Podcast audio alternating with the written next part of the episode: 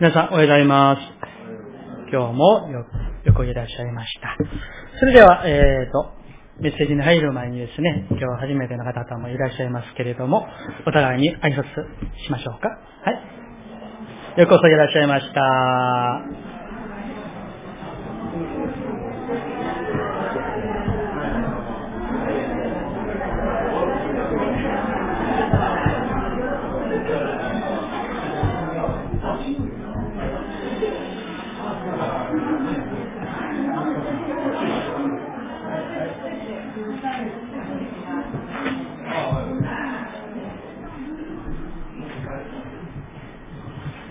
はい、ありがとうございます。以上とお祈りしたいと思います。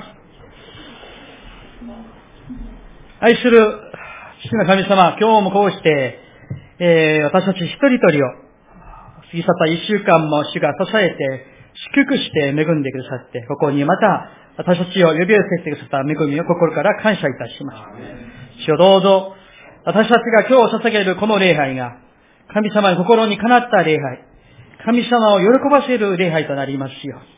そして今、この御言葉のこの時を、主をどうぞ、一人一人の心が開かれて、そして神の御声を聞くことができますよ。あなたの御心を知ることができますよ。あなたの心に従うことができますように、主をどうぞ、一人一人に主がどうぞ語りかけてくださいますようにお願いをいたします。御手に委ねて、待ち望みつつイエス様の皆によってお祈りいたします。アーメン。はい、今日はですね、えー、続いている使徒の働き、えー、公開説教はちかいめです。で、今日はですね、えー、さん章に入りました。今日もあイエス様が皆さん一人一人にですね、大きな大きな恵みを、えー、注いでくださいますように心からお祈り申し上げます。私たちはこの人の働きを通して、えー、主の心にかなった生徒、教会はどんなものなのか、それをですね、えー、本当に恵みのうちに、えー、教わっていることを感謝いたします。そしてですね、えー、教わったこと、悟ったことを通して、私たち一人一人、そしてこの両端に教会が本当にですね、主の心にかなった教会、主を喜ばせる教会になっていきたいと、そう切に願っております。皆さん、聖書にはですね、えー、旧約聖書の漱石から、えー、新約の最後のヨハネの黙示録まで見ますと、まあ、千人以上の人物が、あの、出てくるんですね。アダムとエバから始まってですね、まあ、千人以上の人物が、えー、出てくるんですけれども、その人々の、まあ、ね、彼らのその出来事やいろんなことが書かれているんじゃないですか。そこを見たらですね、まあ、ほとんどの人にですね、えー、失敗が多くて、また短所が多くて、欠点が多くて、尻が多く、そういう人々が実はですね、聖書にたくさん出てくるんですね。ですから聖書はですね、ある意味で、えー、人間の失敗を扱っていると言っても、それは間違いじゃないと思うんですね。ところが、失敗した。それで終わりではないんです。失敗した。それで終わっていないこと。それが実はですね、私たちに大きな慰めになるんですね。なぜなら皆さん、失敗しましたが、人間たちが失敗しましたけれども、主は彼らを捨てられず、癒し、立てて、用いてくださる、さらに偉大な主が彼らと共におられることをですね、聖書は実はそれを語っているんですね。うん、今日、三章の一節の一番頭に出てくるペテロとヨハネが、実はそのような人物だったんですね。ペテロのことをちょっと考えてみましょう。皆さん、ペテロの人生には大きな、えー、にかいのターニングポイント、まあ、天気がにかいありました。いっかいめはいつでしょうか？彼が漁師であった時に、あのガリラヤ港でイエス様にお会いしたこと。これが彼らの人生にとっては、だいいっかいめの大きなターニングポイントでした。そしてにかいめは、えー、先週まで一緒にですね、あの、教わったこの人の働きだいに章、あの五旬節の日に聖霊の満たしを受けたあの時が、ペテレの人生にはだいにかいめのターニングポイントでした。さあ、いっかいめから見ていきましょう。ペテロは皆さん、イエス様に出会ってですね、新しい人生が、全く新しい人生が始まりました。私たちとみんな同じなんですね。天の人に変えられていきました。イエス様の御言葉通りに変えられていきました。ところがですね、彼はそのようにしてイエス様の弟子になりましたけれども、彼、彼には、まあ、ペテロだけではなくですね、ヨハネとかマタイとか、彼らには本当に人間臭くて弱いところがたくさんあったんですね。この、えー、使徒の働きだいに章のあのペンテコステの前の以前のペテロは、彼の様子はどうだったんでしょうか。皆さんよくご存知なんですよね。彼は皆さん、イエス様を信じていなかったわけではないんですね。イエス様を信じていましたよ。イエス様の弟子でした。イエス様とですね、さんねんも一緒に伝道をして、そして一緒に食事をして、イエス様の御言葉を一番近くで聞いていました。そしてイエス様がですね、えー、にひきの魚といつつのパンを持ってごせんにん以上も食べさせた奇跡も彼は自分が見た。さんじゅうはちねんもなったその病人を癒した奇跡も見た。水をブドウ酒に変えたイエス様のあの印も彼は見たんですね。皆さん、ペテロはイエス様を信じていないわけではない。彼がイエス様の弟子でないわけでもありません。イエス様を信じていました。弟子でした。ところがですね、この五旬節の前のペテロはどうだったでしょうか。失敗が多くて、欠点が多くて、本当に、まあ今のね、私たちもそうであるかもしれません。いや、皆さんには失敗、あるいは欠点があんまりないかもしれませんけど、あ、たくさんあるんですね。ところがですね、この以前のペテロには、彼がですね、病人を癒したこととか、人を救わせたとか、奇跡を起こしたこととか、そういったことはですね、なかなかなかったんですね。むしろですね、イエス様を知りません。呪いまでしてですね、逃げてしまった。弟子でした。イエス様を信じていました。さんねんもイエス様と一緒にですね、ずーっと一緒でしたね。にもかかわらず、ペテロには大きな失敗があって、彼の人生には信じてはいましたが、弟子でありましたけれども、大きな大きな素晴らしい祝福や印や救いはなかなかなかったんですね。ところが皆さん、聖書がですね、このままで終わったならば、この人の働きのペテロは存在しなかったかもしれませんね。ところがイエス様は、先ほど申し上げたように、失敗したペテロのような彼らを、失敗したそのまま、主はもう彼は無理だと思ってですね、放っておかれたわけではないんです。ペテロたちがたとえ失敗しましたけれども、弱さをたくさん抱えている人であっても、不信仰があったんですね。イエス様もよく知らなかったんですね。ところがにもかかわら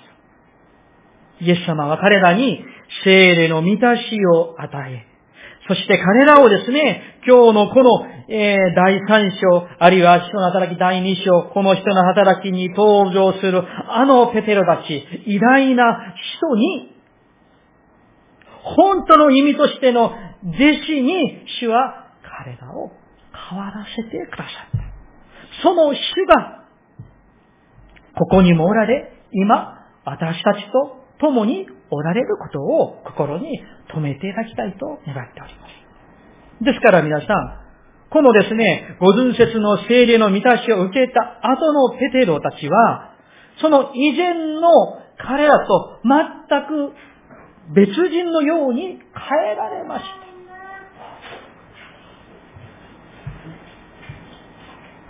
全く別人のように変えられました。彼はですね、聖霊の人に変えられました。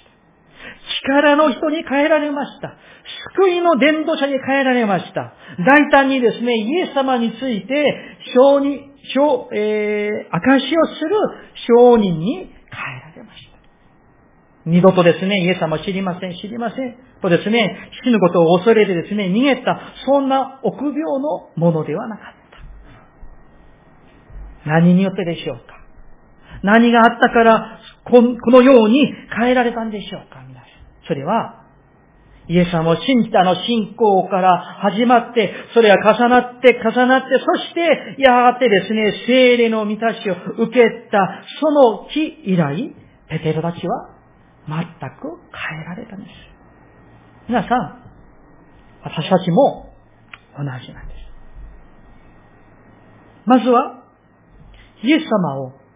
人格的にお会いして、そのイエス様を救い主として受け入れて信じるときに、私たちの人生のおける天の扉が開けます。天の祝福が望まれます。そして、この地上の人生ではなく、天の人生に変えられ、それがスタートするわけなんですよね。確かに、私たちがイエス様を信じて受け入れるときに、その救いが本当のものである。本物だったらですね、聖霊によって生まれ変わるわけ。だからその人の心の中に、人生の中に、聖霊様がおられることは間違いではありません。ところが、それで終わりではありません。ペテロがこの五旬節の日に聖霊の満たしを受けたように、すべてのクリスチャンは聖霊に満たされつつ歩んでいかなければなりません。どうか皆さん、私たちもですね、聖霊の満たしを受けて、ペテロたちのように、ヨハネのように、使徒パウロのように、力のクリスチャンになっていただきたい。霊の目が開けるクリスチャンになっていただきたい。この妙なに教会が聖霊の力に満ちる教会でありたいと願って願っておるものであります。そしてですね、心の病や、あるいは体の病、関係における葛藤や人生の悩み、あるいはあらゆる罪の問題を、もし抱えている人が、この妙なに教会の礼拝に記載すれば、そこで癒される恵みが起きますように。自由にされる恵みが起きますように。すべての鎖からですね、解き放たれる、そのような回復と自由と、その恵みが起きますように。それはですね、イエス様の恵みによるものです。聖霊の満たしによるものでありま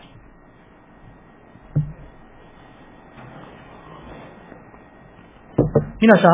ん、もし皆さんのうちに何かのために心の中に重い重荷を抱えている方が、もし今ここにいらっしゃるでしょうか。あるいは心の病気のゆえに苦しんでいらっしゃる方がおられるでしょうか。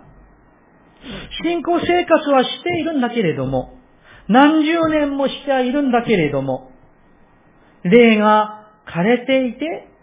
カサカサとなっているように感じられる方がいらっしゃるでしょうか。あるいは断ち切るべきなのに断ち切っていない罪のゆえに心を重くしてはいらっしゃらないでしょうか。そうしたならば、今日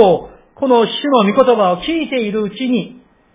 皆さんがですね、聖霊の満たしを受けられて、イエス様に今日お会いして癒されて回復されて、人生のその重荷を、その病を、それですね、脱ぎ去ってですね、その罪の鎖から解き放たれる、回復される恵みが起きますようにお祈り申し上げます。ですから、今日のこの恋愛が皆さんの人生においてですね、まるでですね、B 氏と A 氏で分かれるような、そのふうになっていただきたい。いつまでですね、だらだらだらだら B 氏の人生に、クリスチャンですよ、教会には来ていますよ、洗礼を受けました。しかし、まだまだ B 氏に留まっているクリスチャンが少なからずいるということが、実は現実ではないでしょうか。ペテロたちが、この五旬節の日に聖霊の満たしを受けて、今日の最初にですね、今から申し上げますけれども、全く新しい働きができたような人生がスタートできるんですよ。私たちにできるんですよ。教会にできるんですよ。それを求めようでありませんか。主よ、私の人生を、私たちの教会、私たちの家庭を、主よ、B 氏じゃなくて、A でのものに、この、人の働きだいに章のように、だいさん章のようなものにしよう、変わらせてくださいと、祈り、求めようではありませんか。ペテロのヨハネが、いつものように、祈る人でした。祈る人でした。午後さんじ、祈りの時間。他のところにいたわけではありません。祈りの時に、祈りの場所に、私たちがそこにいる時に、主の恵みが、主の祝福が起きるんです。皆さんいかがでしょうか？祈りの時を、祈りの時間を守っていらっしゃるでしょうか？ペテロの方たちが宮に登っていきました。いつものように祈りのために宮に登っていました。そこでですね、美しいの門という門があります。エルサレムの城壁があって、城壁に囲まれた町なんですね。門がたくさんありますけれども、美しいという、美しい門がありました。そこに、ちょっとアイロニーなんですけれども、門の名は美しいの門ですが、そこに生まれつき足のなえた人が運ばれてきました。彼は自分で歩いてそこで行ってですね、施しを求めることができないから、多分ですね、毎日仲間に運んでもらって、そこに置いてもらって、施しをしていた。ちょっと昔の言葉で言うならば、まあ、いわゆる小じきなんですよね。そうしていました。悲しいことなんです。誰かによって運んでもらわないと何にもできない。本当に悲しい人生でした。ところが皆さん、この日ですよ。この日、ペテロとヨハネが祈りに行ったこの日、この日、この名前も知らないこの男の人は、本当にですね、彼の人生は B 氏が A 氏にひゃくはちじゅうど変わる、変えられる人生の日になりました。今はですね、彼は、今までしたように施しを求めていました。お金をもらおうとしたわけなんですよね。門の入り口に座っていて、まあ、通りかかる人がいるんですよね。彼らにお金を施しているわけなんです。ところがですね、ペテロとヨハネは、多分ですよ。多分彼らは、この日だけ美しいの門を通りかかったわけではないと思います。ペテロとヨハネたちは以前もですね、この門を通って宮に登ったことが多くあったと思います。そして、この足のなえた人もいつものようにそこにいたと思うんです。しかしなぜか、今まではそんなことがペテロにもヨハネにもありませんでした。しかし、ペンテコステのその日、その次からは、ペテロのヨハネも、いつものように彼を通り過ぎたわけではないんですね。さん節をご覧ください。彼はペテロとヨハネが宮に入ろうとするのを見て、施しを求めた。いつものように施しを求めました。ところがよん節をご覧ください。ペテロはヨハネと共に、その男を見つめて、私を見なさいと言った。そしてご節、男は何かもらえると思ってですね、あ、お金をもらえるんじゃないか、今日は銀貨をもらえるんじゃないかとかですね、そう思ってですね、二人に注目、目を注いだ。注ぎすぎですよ。六節。一緒にですね、六節を一緒にお読みしたいと思います。六節。三、はい。すると、ペテロは、金銀は私にはない。しかし、私にあるものをあげよう。ナザレのイエス・キリストの名によって歩きなさいと言って、アメン。ここにですね、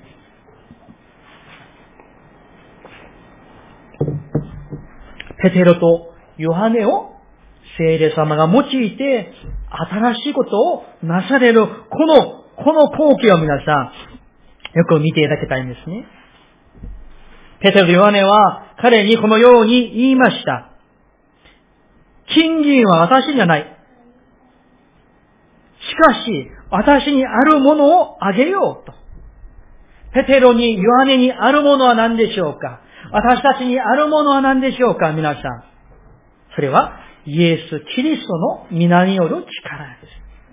す。どんな人も癒すことのできる力、どんな人も救うことのできる救いの力がイエス様にある。それをペテロとヨハネは持っていました。それですね、ペテロはこう言いました。ナザレのイエス・キリストの名によって歩きなさい。これはですね、そのような宣言の御言葉でした。今までですね、彼にですね、金貨や銀貨をくれた人はいたかもしれません。しかし、彼に、今日のこのペテロのように、ナザレのイエス・キリストの名によって歩きなさいと言ってくれた人は今までなかったわけなんですよね。ペテロたちも今までそれがなかったんですよね。言わなかった。ところが、聖霊に満たされたこの日から、ペテロとヨハネは、大胆に神の御言葉を宣言する、癒す、救う人に変えられました。それは、決心によるものではないんですよね。聖霊の力によるものでした。皆さん、このようにですね、聖霊に満たされているクリスチャンは、聖霊の力によって生きるわけですから、いつもですね、イエス・キリストの皆と、イエス・キリストの力によって歩む人なんです。以前とは全く新しい人生の持ち主に変えられました。ペテロのヨハネも、この名前の知らないこの男の人も、今までの人生は重い重い人生の持ち主でした。しかし、もはや希望の人生の持ち主に変えられました。今までは失敗の人生の持ち主でした。何をしても疲れて疲れて疲れ果ててしまう人生でした。歩くことができない人生でした。癒すことも救うこともできない人生でした。しかし聖霊に満たされて祝福を与えることのできる、自分が祝福される人生の持ち主に変えられました。今まではですね、なぜ生きるのか、人生の本当の目的があるのにもかかわらず、それを知らないまま生きてきました。しかしもはや、誠の人生の目的を見出して、そしてですね、生きる人に変えられました。変えられました。何によってですか？聖霊の満たしによってです。皆さん、聖書いくら開いてみてください。マタイの福音書から、えー、よっつの福音書ありますよね。皆さん何度も読まれたと思いますよね。まあ、例えば、ごじゅうねんかん信仰生活したら、ごじゅっかいくらいは読まれたでしょうね。ある方はひゃっかい読まれたかもしれません。読んでもですね、この最初のこのような記事は、前のペテロ・ヨハネたちの人生にはありませんでした。何の違いでしょうか？聖霊の満たしの力です。ですから、私たちも皆、聖霊の満たしを受けて、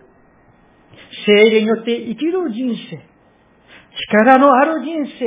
人を救いに導く人生に変えられることを、主は望んでおられ、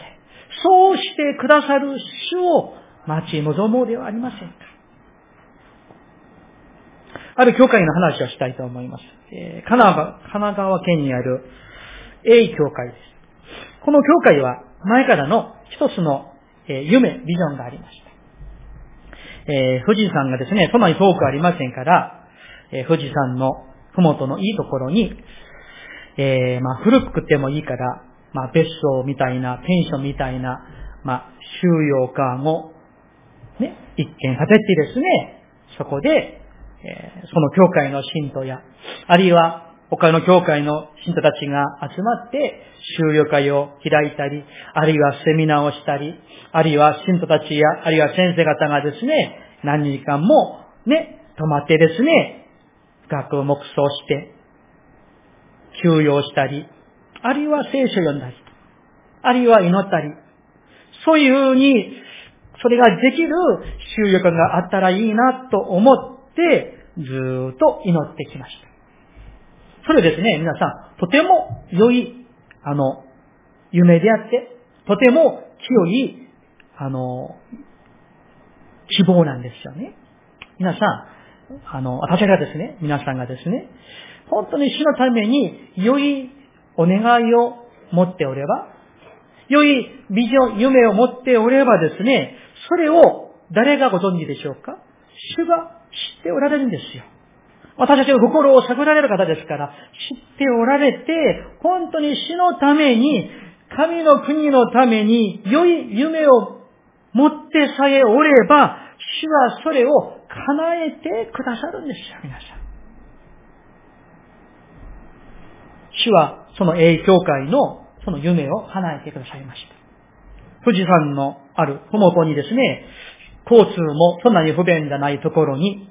教会からまあそんなに遠くないところに空き地がちょうどですね、あのー、一つの建物を建てて、駐車場もできる、ちょっと庭も作れるくらいの空き地が出ました。そして教会が本当に安い値段でそれを購入できました。そしてですね、素敵なですね、収容家を建てましたよ。ところがですね、この夢が叶えられたことに、本当に献身的に献身した一人の信徒さんがいました。彼はですね、その先生がその夢をですね、ずっとこのために祈りましょう。教会の夢にしましょう。と言うんですよね。そしたらですね、その彼がですね、こう祈ったそうですよ。神様、あの、まあ、先生の名前言いませんけど、その先生の夢が、この教会の夢が、私の夢になりました。そして主を、私を通してそれをさせてください。私にそれをさせてくださいですね。彼は祈ったんですね。彼は祈りました。祈りましたよ。祈りから始まりました。それでですね、その土地が与えられて、献金が捧げられて、もちろん教会がですね、貯めた献金もありましたけれども、多くの献金は、彼によって捧げられて、それが今もですね、本当に私は残念ながらまだ行ってなくて、写真だけ見たわけなんですけれども、本当にですね使われている。ところがそれで終わりじゃありませんよ。もう一つあります。その教会に本当に、えー、クリスチャンホームの方がいます。私はお会いしたことあります。その旦那さんがですね、えー、定年をして、まあ年金で暮らせるわけですから。ところが、その収容を建ててもですね、誰かちゃんときれいに管理しないとですね、また古くなって、あの、しまいわけなんですね。それでですね、その、少年の方が、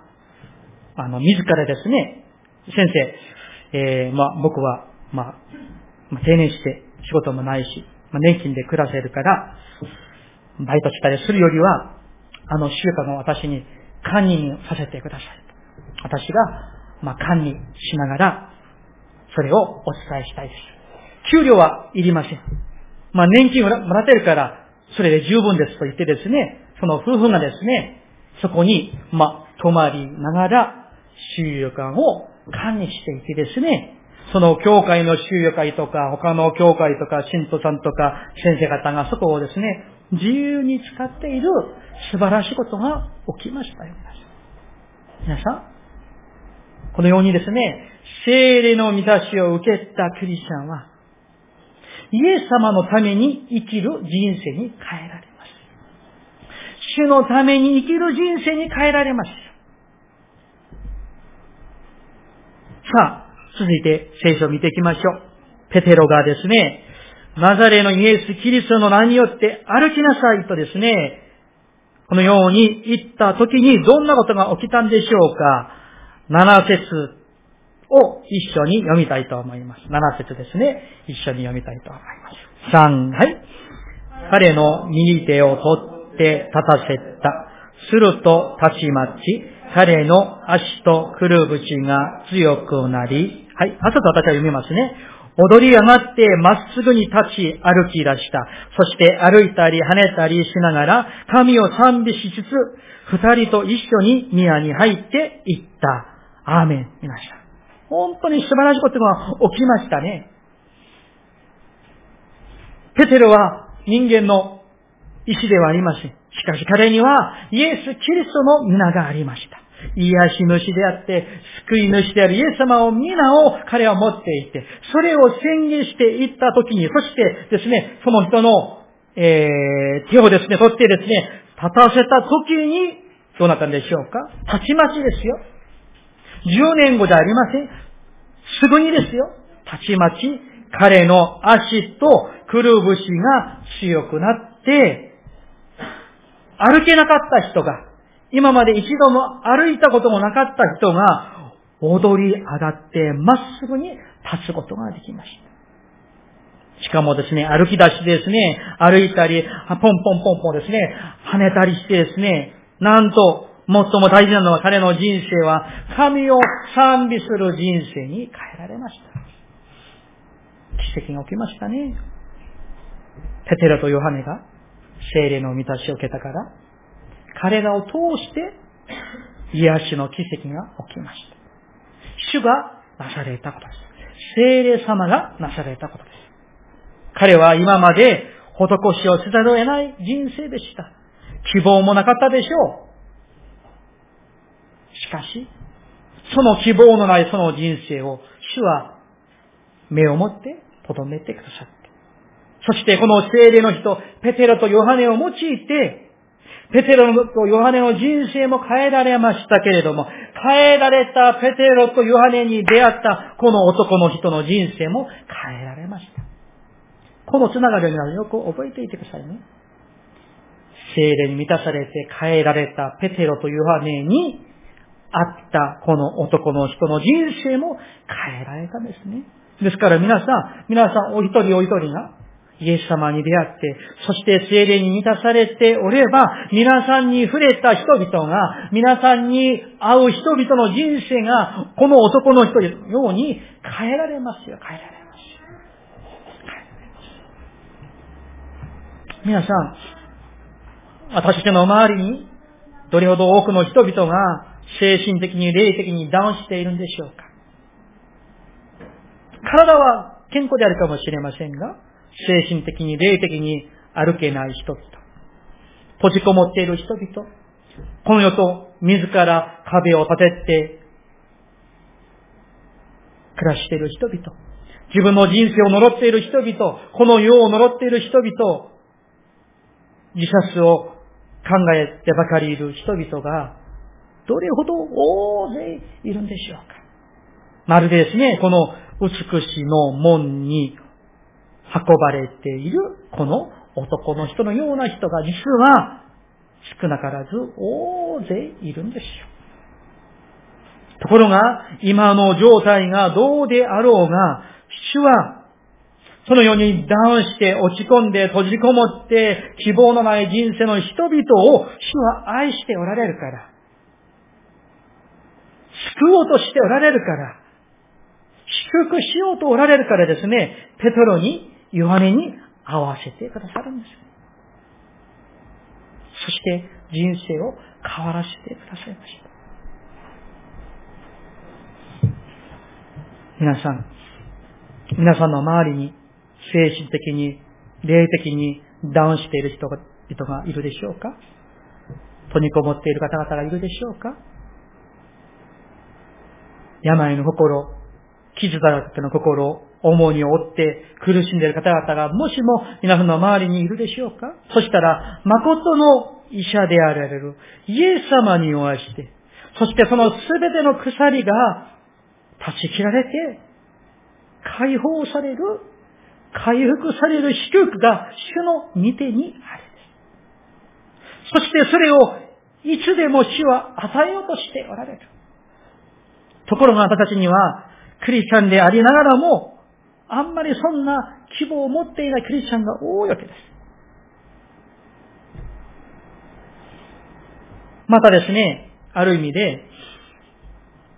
私たちの人生がこの美しい門に置かれているこの男性のような姿が私たちにもあるかもしれません。イエス様は信じていますが、教会には通っていますが、奉仕はしていますが、しかし、習慣的に教会に来たり、習慣的に奉仕をしたり、信仰生活をしていても、何も喜びも、感謝も、恵みも、感動も、悟りも、悔やみも、あるはあるんだけれども、なかなかないのではないでしょう。このような時には、イエス・キリストの皆によって、歩き出す、立ち上がる、霊的、まあ、規律と言いましょうか。霊的立ち上がり、霊的規律が私たちに必要なのではないでしょうか。どうか皆さん、私たちみんな、立ち上がって、歩き出して、踊り上がる、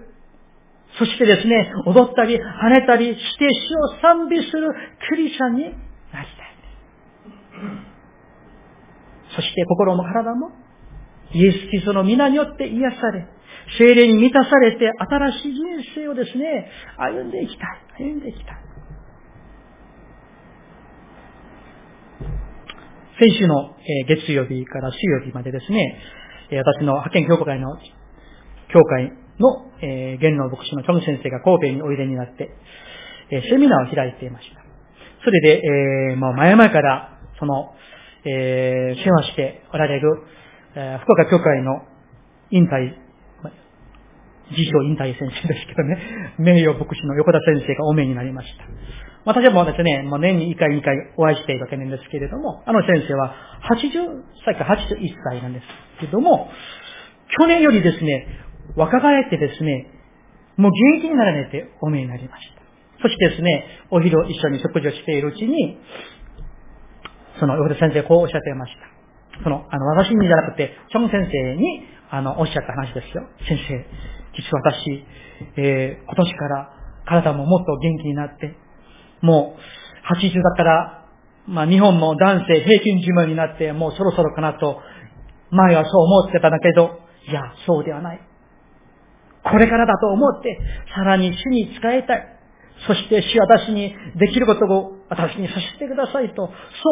思う、えー、思い直したと言いましょうか。そういうふうに心をですね、もうやり直して、立て直してですね、使えようとしたらですね、もう元気になりましたよとですね、私が見てもそうでした。おとといくらいはですね、あの、プサに一緒に、まあ、毎、毎回ですね、行ってますけれども、ちょっと、あの、えー、先生は年召されて、まあ、そうかなとちょっと思っていたんですけどね、まあ、にねん経ってですね、若返ってですね、本当に、それは確かに、神の恵みなんですよね。神の恵みなんですよ。朝ごとよごと祈って、主に仕える、その人を皆さん、主が、私たちがですね、恵まれて、聖霊に満たし、満たされておれば、私たちの心も、精神も、体も、霊も、若返って、元気になるんですよ、皆さん。ですから皆さん、私たちに足りないの、足りないなのは、薬じゃない、ないです。あるいは、健康じゃない。私たちに足りないのは、聖霊の満たしかもしれません。あるいは神の恵みかもしれません。あるいは祈りかもしれません。それを気づいて求める人が幸いなクリスチャンになるでしょう。ところがここでですね、二つ申し上げたいことがあります。私たちが注意していただきたいことが二つありますけれども、その一つは信仰生活において、例えばこの三章のこの癒しの奇跡のような、あまりにも奇跡ばっかり求めたり、神秘的なことばっかり求めても、それは健全な信仰ではありません。御言葉が土台になって、御言葉の上に立って、主がなしてくださるならば、私たちがいくらでもですね、その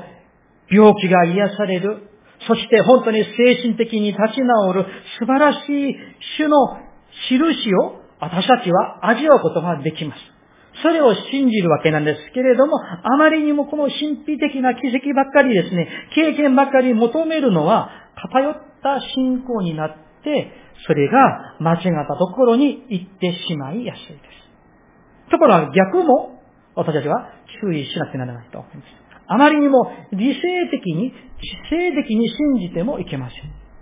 奇跡もあんまり信じない。癒しも信じない。主の奇跡なんて、それは聖書の話でしょう。私にはあんまりそんなこと起こらないでしょう。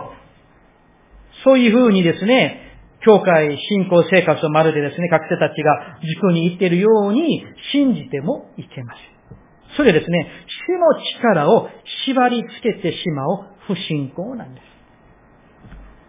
私たちは主が願わないならば、いくらでもどんな病気をも癒されること、回復されること、主が自由にしてくださることを信じながら、同時に御言葉の上に立って悟る御言葉中心の信仰者にならなければなりません。奇跡中心、体験中心の信仰じゃなくって、御言葉中心の信仰になっていくときに、それが主の願いであれば、主は癒してくださる、救ってくださる、解をしてくださることが起きることを信じる信仰に立っていなければなりません。皆さん、ペテロのヨハネの人生を注目しましょう。今日のこの美しいの門に置かれているこの男性の人生を注目しましょう。今までは本当にですね、何にもできない人生でした。弟子ですよ。イエス様と共にいましたよ。しかし、何にもできない。ある意味で無力な人生でした。しかし主は